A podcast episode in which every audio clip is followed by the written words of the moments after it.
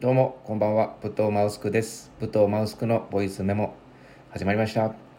えー、今日はですね、えー、Amazon プライムで見た、えー、映画の感想、まあ、感想というかもう今回ちょっと感想とはまた違う感じになるかもしれないですけれどもあの作品がですねえっ、ー、と「地獄の花園」っていうえー、映画でございましてですね映画館では2021年に公開された結構最近のやつでちょうど今日ですねあのアマプラで無料公開されてたんであの見たんですけれどもこれがですねあの脚本があのお笑い芸人のバカリズムさんが、えー、書かれた脚本で、まあ、私はあの過去にそのスタンド FM でもあのバカリズムのおすすめコント3選とかやってるくらいなんであのバカリズムさんのですねあのお笑い DVD は、まあ、ほぼ全部見てて、えー、草月ホールっていうところでねライブやるんですけどそこもね23回、えー、足を運んだことがあるくらいのその生粋のもうバカリズムファンでございますからねですね。あのもう相当結構楽しみに、えー、見たんですけれどもね。あのまあ面白かったっすね。やっぱこうやっぱバカリズムさんの現役がめちゃめちゃ入っててねすごいいい作品だったんですけれどもやっぱこの好きがゆえに あらが目立つというかねこういうあらが目立つというかねこういう面白い作品なんですけれどもこれ絶対これその私がねそのバカリズムさんを知らなくて普通に映画好きとしてねこの作品を見たかのだったら全然気にならなかったところが知ってるがゆえに気になってしまうっていうところが今回ちょっと思ってたのと、まあ、あとその、まあ、よく言われるさ結構もう俳優さんって結構すごい人いるじゃないですか。ねもうカメレオン俳優とかさこの人何でもできるなみたいな人っているじゃないですか。で、まあ、究極言えばなんかその面白い芸人さんをその俳優が演じたらどうなるのかそのじゃあ芸人さんいらないじゃないとかさ、うん、完璧に演じれたとしたらよ、うん、別にねそのじゃあ俳優さんでいいじゃんとかなっちゃうしそどうなんだ究極そこのっていうところは結構思ったことがあって、まあ、その疑問をなんかこう解決したというか、まあ、ある種あそ,、まあ、それはそうだなって思ったっていうこともあってあそこ見てよかったなとは思ったんですけれどもね。まあ、結論から言うとやっぱりねこうなんだろうな。あのバカリズムさんの書いたコメディお笑い、まあ、いわばコント的な脚本なわけですよ。これをやっぱ役者さんが演じるとどうしてもやっぱこうねそのバカリズムさんのその表現を見てると物足りないというかいや違うここれ違うんだよなって思うんだけどいやそりゃこれ表現するの無理だよなっていうふうに思ったっていうところが結構一番印象的だったのとまああとあの悪いところっていうかやっぱどうしてもそうなるよなって思ったところがえっ、ー、とですねアクションですね。全般的にアクションシーンであの思ったんですけれどもやっぱこうねあのどうしてもこうアクションってきっとね時間とかお金かけないとあのむずいと思うんですよ。あの特にねあのなんだろうな。あれアシスタントじゃねええーと、スタントとか使えないじゃないですか。要はその演者の俳優さんがその殴ったり蹴ったりするわけだからどうしてもそこになんかこう蹴り慣れてない感とかさあの出ちゃうわけですよ。特にその今回メインでやるのがそのアクションするのは女性なので女性ってキックとかパンチとかね なかなかまあ、男性に比べるとやる機会が少ないっていうかやっぱ格闘技とかも、まあ、今見るのはやっぱ男性の人の方が多いし、まあ、蹴り一つとってもやっぱこう本当ならばこの映画の流れで言うとその普通の OL がヤンキーとしてなんか会社内で喧嘩するみたいなところが面白いわけなんで本当ならばそこのコントラストでねあの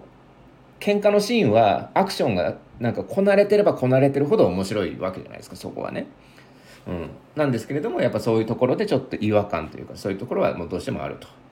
思うんですけれどもでもね、まあ、考えてみてやっぱこう予算とかさ時間とかアクション指導とか考えたらさそんなもん無理に決まってるというふうに思うのもなんか事実というかやっぱねこれはしょうがないですよね。まあ、あとその私は結構あのアクションは結構洋画のものが好きなんですけれどもやっぱこの筋肉の説得力というかさ、うん、そんなバカなみたいなあのだからねそこのね本域のアクションとファンタジーの部分のそのななんだろうな。バカバカしさどっちに振るかみたいなところのねこう火力調節もすげえ難しいしあここ難しいよなって思いながらこう見てたところなんですけれども。まあそこはまあ置いといてあのー、すごいいいなって思ったところがあるんですけれども。あの普通の邦画だと私ね結構その邦画のなんかナレーションベースのなんか自己紹介みたいなのが嫌いでなんかこうね絶対邦画って最初まあ邦画も洋画もなんですけれどもなんかナレーションから入るじゃないですか。わわ私はこの会社にいてみたいなこの会社でこういう人がいてこいつはこうでこうであるみたいなことやる作品って結構多くってなんかそれでなんかあ嘘くせえなとかリアリティねえなとか思って離れるっていうことが多いんですよ。でこのナレーションをいかに使わないかっていうのが私のねあのー、なんだろうな判断基準というかナレーションなんか全然使ってないのにすごい見れちゃう説明その芝居で説明できちゃうっていうその映画が好きだったりするんですあんまりナレーション好きじゃないんですけれどもまあこの脚本はバカリズムさんが書かれた脚本で、まあ、設定が結構そのぶっ飛んでるんですよね。その、まあ、普通の OL の世界にもしもそのいわゆるそのレディース的なヤンキーの世界があったらみたいな話でいわばその OL の中にヤンキーが混ざってるんですよ。でそのヤンキーはそのヤンキー同士でその会社内で派閥があってそこで喧嘩したりとか普通のヤンキー漫画の世界的に喧嘩したりとかしてるんですけれどもそれ以外のその会社の世界では普通の OL さんとかそれこそ男のそのなんだろうなサラリーマンが普通に働いてるっていう世界観でそこだけちょっとくり抜かれた世界というかくり抜きコントみたいな感じなんかな。うん。そこには別に喧嘩してるからといって日常のように振る舞ってるんですよね。うん、だから喧嘩そのヤンキーが OL OL がヤンキーっていうのがそういう人がいるよっていう世界線が当たり前っていうところ。でまずは始まるんですよ。そっからのベースのナレーションなんでいわばその説明自体がボケどころというかだからナレーションがすごく聞けてしまうというか聞けるどころか面白いというかむしろそこ面白いなっていうナレーションが面白いっていうところなんですよね。だからそこがすごくねあのいいというか。うん。だから普通のその映画とかだったらナレーションが嘘くさくなるそのキャラクターの紹介とか。ね、例えばこの会社には3つの派閥があってこいつとこいつとこいつが争ってます。じゃあこいつはって言った時の自己紹介がまあ大喜利的そのボケどころというかあのあるあるも入ってるみたいなところでその例えばその狂犬しおりっていうキャラクターが出てくるんですけれどもまあこのヤンキー漫画などではその凶暴なタイプは狂犬っていうあだ名がつけられがちだみたいなそのナレーションが入ったりとかあ確かにそれあるあるだなっていう狂犬なんとかみたいなやつって大体凶暴だよなとか言って、うん、あの頭をビール瓶でぶん殴ったりとかする、ね、キャラクターヤンキーでいるじゃないですか。そういう人ってやっぱ狂犬とか呼ばれがちだよなっていうヤンキー漫画あるあるのそのナレーションベースなんで面白いんですよね見てて。うんっていうのがちょっと、あの思ったところであってあのなんかねこのバカリズムさんのその世界観というか現役というかねそういう部分がすごく下敷きになってるなというかあのところがあったんですけれどもあのそのシーンがあってねそういう。そこがなんかこう2人出てくるんですよねその主人公の長野芽郁さんとあとその主人公の親友的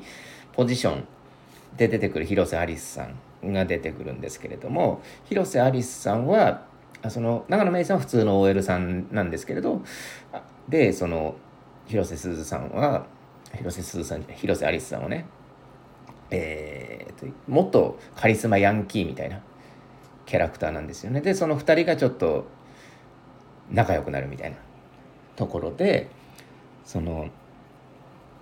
まあある日にねそのその広瀬アリスさんが強いからあのいろんなその会社にねそあそこの会社にすごいヤンキーがいるぞってなって噂になってでいろんなところと揉めてるうちに、まあ、ちょっとちょっとしたその構想みたいな感じになって普通の OL のその長野芽衣さんがその他の会社にさらわれるんですよね。うん、でさらわれて助けに行かないとってなって広瀬アリスさんが一人で助けに行くんですけれども助けに行ったらそこがなんかクラブみたいな場所でですごいそのライバル会社のそのヤンキー、まあ、女性たちですよね。女性に扮した男性もいるんですけれどもそのヤンキーたちが待ち構えてるんですよ。でいわゆる決闘みたいな感じになるんですよね。ヤンキー漫画でいう。でなんかこう四天王みたいなのもいるわけですよ。その会社の。でボスみたいなキャラクター。その会社の女帝みたいな。ボス的なキャラクターがその遠藤憲一さんなんですけれどもまあ、そこで四天王がいて遠藤憲一さんが頂点にいてね。でその広瀬アリスさんは強いから。じゃあ四天王一人ずつ倒していって最終的には遠藤憲一さんを倒しますっていう、まあ、普通の、えー、ヤンキー漫画とかだったら、まあ、そういうストーリー展開になっていくと思うんですけれども。まあこれはあのバカリズムさんが書かれた脚本のねあの映画なわけでそこを下敷きにしてるっていう物語なんでそこからやっぱそのボケというかちょっとした演出があるんですけれどもいわゆるその対決をそのバラエティ番組のあの企画コーナーみたいなノリでやるんですよね。例えば遠藤健一さんが起きたなじゃあお前らこいつを助けたかったら一人と戦えみたいなことを言うんですよね。うん、でその後に「ああいいよやってやるよ」みたいな感じになってよしって言ったら、対決タイマンメドレーって言って、なんかこう、画面に、あの、昔のバラエティのフォントで、対、対、激突タイマンメドレーみたいな感じでフォントが流れて、フォントがポンって出て、まあ、昭和のバラエティ的なね、あの、フォントがポンって出て、その、急遽その、バラエティ番組のノリみたいな感じになるんですよね。うん。で、その時なんですけれども、その今までのその遠藤憲一さんのその女帝的なキャラとその激突タイマンメドレーってなった時のそのいわばそのバラエティ番組の MC, MC 的なキャラなわけじゃないですかその時はね。でじゃあ今回はこいつと戦っていただきます。じゃあ前に出てきてくださいみたいな感じでなんかこうバラエティっぽくやるんですけれどもなんかそこのキャラの変化の仕方というかそこがすごくちょっとぬるっとしてたというか今までのその女帝でボスの遠藤憲一さんとそのバラエティ MC のその遠藤憲一さんのキャラクターがそこが結構ねあのー、なんだろうなコントラストというか明らかに違った方がちょっと面白いんじゃないかなっていうふうに思ったっていうところでそれなんでそんなことを思ったかっていうとこのなんだろうな手法の笑いの取り方って昔ねその、まあ、結構10年以上前ですけれどもそのバカリズムさんがねその総合医者っていうコントでやってたその笑いの種類というかあのパッケージですねお笑いでいうパッケージと一緒なんですよね。でこの総合医者っていうのはどういうネタかっていうとこれあのバカリズムさんのオフィシャルの YouTube で確かねこれネタ載ってるんでもし気になったら見てほしいんですけれどもあの医者に扮したねバカリズムさんがそのバラエティ番組の MC っぽくあの患者に病名を告知するっていうあのコントなんですよこれ。うん、じゃああの何々さんのね、えー、病名はね、えー、何だと思います？みたいなそのマイク向けて。で最初はなんだこのコントって思うんですけれども思思って見てるんですよ。なんだこれ？みたいなちょっと変なコントだなって思ってってたらなんかじゃあね、何々さんの病名ですけれどもね、じゃあルーレットで決めていきたいと思います。ルーレットドンみたいな感じで、急にバラエティ番組っぽくなるんですよ。で、ドン。で、その看護師が3人くらい並んでる設定で、じゃあ看護師の何々ちゃん、病名なんだと思ううん、わかるわかる、うん、みたいな感じで、そのなんかこう、看護婦にその病名を聞いてって、何対何で、じゃああの、風邪ということですけれども、どう思いますかみたいな感じで、その、なんだろうな、その、バラエティのそのクイズ番組っぽい感じで、その、患者さんに告知するっていうそこが面白いっていうところなんですけれどもなんかそこの表現で見てたそのバカリズムさんのねあの芝居というかその芝居がめちゃめちゃ面白いんですよ。でもそのネタって結構見るたびにすごく笑えて爆笑してっていうことなんですけれどもそこの、まあ、いわばおお芝居ですよね。だそのお芝居が、まあ、例えば遠藤憲一さんってお芝居すごくお上手でめちゃめちゃ好きな俳優さんなんですけれどもまあ、うまいですよ見てて、うん、確かにバラエティの MC, MC には見えるけどそのバラエティ感はあまりなかったけれども MC には見えると。で何をこう例えば脚本とかね台本読んで何をこれやりたいんだろうなっていうのも多分分かってるんですよ。ただうまいけれどもそのバカリズムさんのこの総合医者でやってたこのなんだろうなこのうまい芝居っていうよりは面白い芝居にはなってないというか、うん、だからそれはやっぱもうもう当たり前なんですけれどもその芸人というか芸人にしか表現できないその表あれなのかなって技術なのかなっていうふうに思ったんですよね。うん、だからこのね総合医者とこれあの、えー、地獄の花園のその遠藤憲一さんのシーンもうどっちも無料というかあのアマプラで無料で見れるしこの地獄の花園はね。総合医者は YouTube で無料で見れるんですけどもこの表現の違いをぜひですねこれ見ていただきたいというかこのまあいわば役者と芸人の境界線というかねそういうところがちょっと見えたところでありますよね。だからねこのねバカリズムさんが表現してるこのいわゆるこの鼻につくこなれた感じのねこのバラエティ番組の MC みたいな像みたいなのがこれも多分ねモデルいるんじゃないか的なそのいないんですよ多分モデルは。でもそのバカリズムさんがこんな感じで表現したら面白いだろうって思って。こんなやつが医者医者としてそのバラエティ番組の MC っぽく病名を告知したら面白いだろうっていうところでだからねすごく細かいなんだろうな調節というかなんかこうつまみがいっぱいついてる感じがするんですよね。なんかここのここのボリュームとかあそこのボリュームとかここの間のボリュームとかなんか間の取り方とかそのつまみのこう数が違うというかね。まあ、もちろんそのネタの時間も4分とか5分くらいなんで凝縮してるっちゃ凝縮してるんですけれども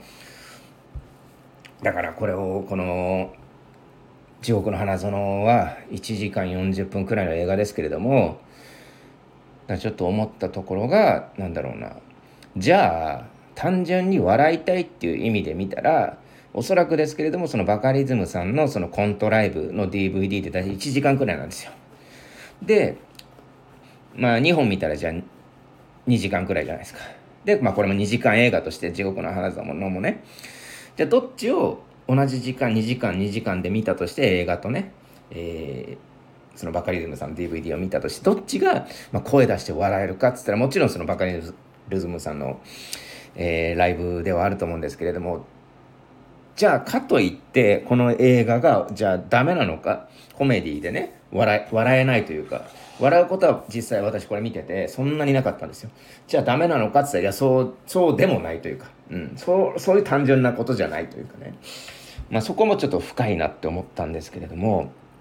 だからそのアクションシーンもさっきね、ちょっと違和感あったって言いましたけど、やっぱ面白いところもあったんですよ。なんかこう波動が出たりとかね。なんかこれバカバカしくていいな。かといってこれを過剰にやりすぎるとちょっと邪魔なのかなとか思ってね、難しいなって思って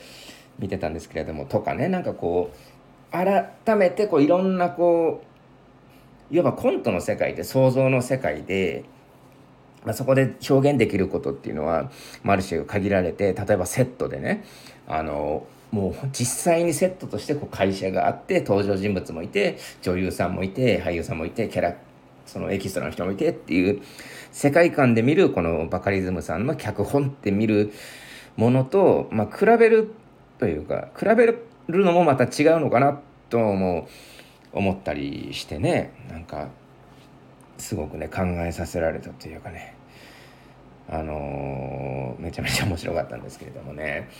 やっぱいいですねそのなんだろうな。こういう素晴らしい作品を見るとですね。やっぱこういいもん見たなって思いますよね。まあ、だからそのある種ねそのさっき説明したね遠藤憲一さんのそのそのヤンキーでありその番組 MC 的なそのコントラストで笑いを取るみたいなシーンがあるんですけれどもそこを任された遠藤憲一の凄さみたいなところもありますよねだからここだけなんですよそのいわばその役者に求められるスキルとして一番これ大変だろうっていうのがその遠藤憲一さんのこのシーンなんですよね。ここでだってそのお笑い芸人と同じような技術技能が必要なわけですからここで。うん。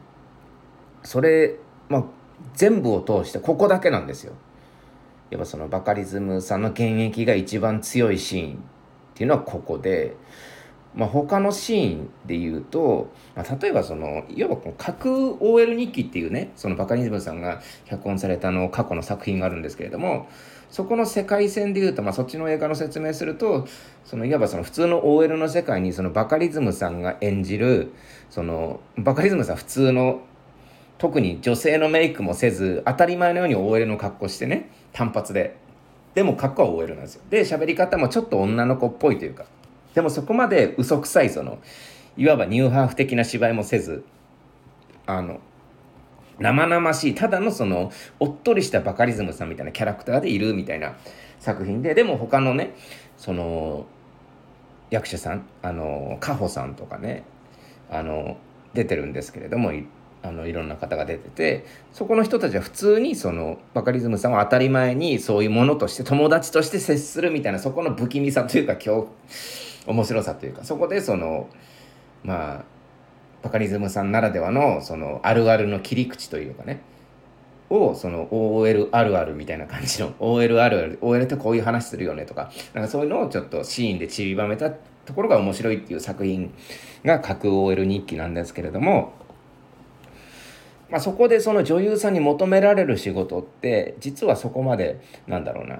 コント的な面白さをは求めてられなくて普通のよくいそうな OL を演じてくれって言えば多分できる話じゃないですか。でそのバカリズムさんバカリズムさんとして当たり前のようにいてそこと接してくれればできるわけじゃないですか。ね、なので実はそこまであの器用なことしなくてもいいというか、うん、役者としてできる範囲のことだと思うんですよねその架空 OL 日記でその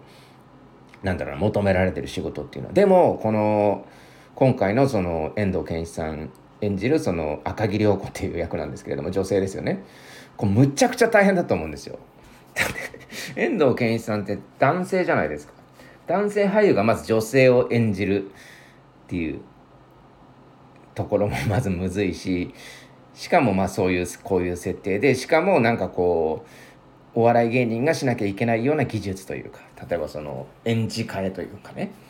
急にその今まではそのボスキャラ女帝のキャラクターだったけれども、まあ、そこもおかしいんですけどもそこからあの番組 MC っぽい感じを出してそこの火力調節も結構むずいんですよ。やりすぎてもダメだし、生々しくしないと、生々しくあればあるほどね、その MC の感じがあれば面白いっていうところなんで、だからね、そこがすごく難しいなって思って見てて、だから、この役だけなんですよね、こう見てると。うん。他の人は、まあ、ある種当たり前のようなヤンキーキャラというか、まあ、典型的なヤンキーっぽい感じ荒々しい感じを演じればいいみたいなキャラクターの人が多い中ね。この異常にむずいこの遠藤憲一さんの役というか。うん。だそこは見どころですよね。だからそういうところに注目してみてもねあのー、面白いかもしれません。であのまあそんなとこっすかね。でつってもそれが言いたかった。もう遠藤憲一に課せられた仕事がすごかったっていう すごすぎたというかね、うん、そこが面白かったとこですね。遠藤憲一さんはすごい期待されてる俳優さんなんだろうなっていうかこの人だったらできるだろうっていう期待がね感じられましたよね。うん。なんで無料で見れますんで是非気になった人は、えー、見てみてください。まあ、本当ね面白いシーンがたくさんあるんであのまあ例えて言うと普通のヤンキーヤンキー漫画だったらゲーセンとかでこうたむろしてるところを他の高校の連中に絡まれたりするみたいなシーンがまあこれは OL の世界観なんでめちゃめちゃおしゃれなカフェでいきなりヤンキーが絡んでくるみたいな。でそのやっぱこのおしゃれなカフェの人たちがこう「え何あれ?」みたいな感じに見るのがすごく面白かったりとかねうん、するんですよね。普通のおしゃれなカフェで、てめえどこの、てめえどこの会社だこの野郎みたいな感じで来るんで、そこがすごいね、面白いんですよね。そういうところのコントラストですよね。はい、今回以上です。どうもありがとうございました。